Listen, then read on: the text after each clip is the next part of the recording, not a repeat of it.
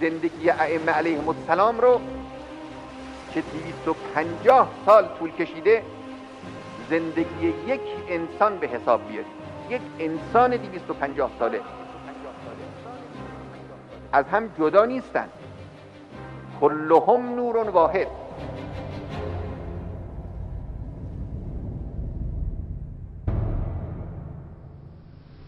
این امام بزرگوار از سال 95 تا سال 114 هجری یعنی 19 سال در میدان جهاد و مبارزه بود.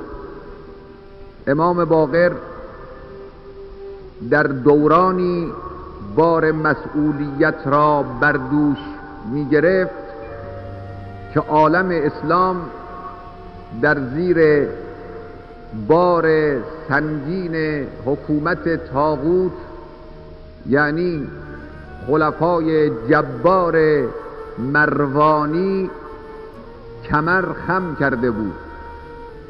لازم بود که جامعه اسلام و مخصوصا مبارزان و کسانی که دلشون در هوای حکومت اسلامی میتپید سازماندهی و تشکیلات دهی کنند. تشکیلات دهی کنند. لازم بود محوری این عناصر پراکنده را جمع کند. هم به آنها فکر و ایدئولوژی بدهد هم آنها را با وضع سیاست دستگاه حاکم آشنا کند.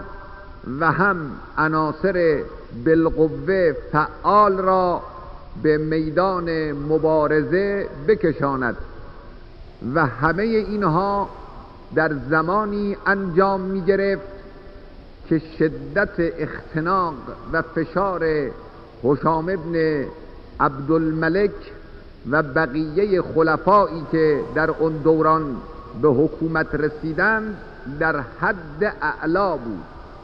در یک چنین دوران سیاه و پرخفقانی امام باقر این بار مسئولیت را به دوش گرفت. نونزده سال مبارزه کرد.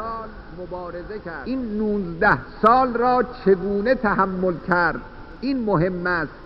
امام باقر به برکت استعانت به خدا و صبر و خسته نشدن و فداکاری ها را وظیفه شمردن قدرت اون را پیدا کرد که نوزده سال این مبارزه بی امان و دشوار را ادامه بدهد.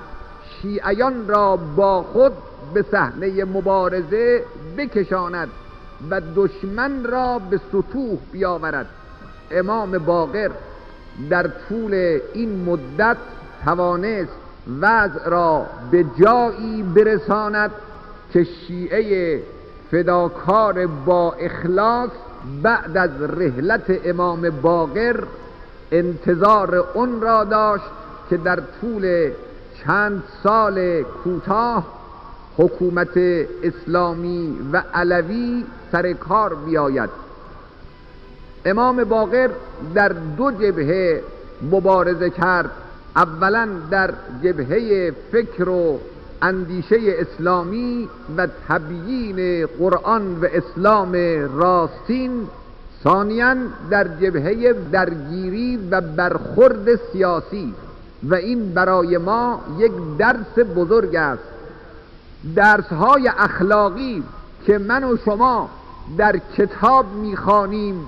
و درباره اون تعمق کافی نمی کنیم.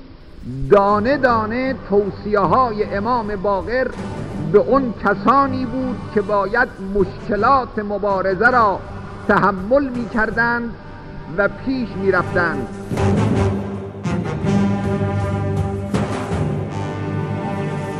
می‌بینید که در تشکیلات تشیع و ایجاد یک سازمان قوی و همگانی امام باقر علیه السلام از همه وسایل مشروع و ممکن استفاده می‌کنیم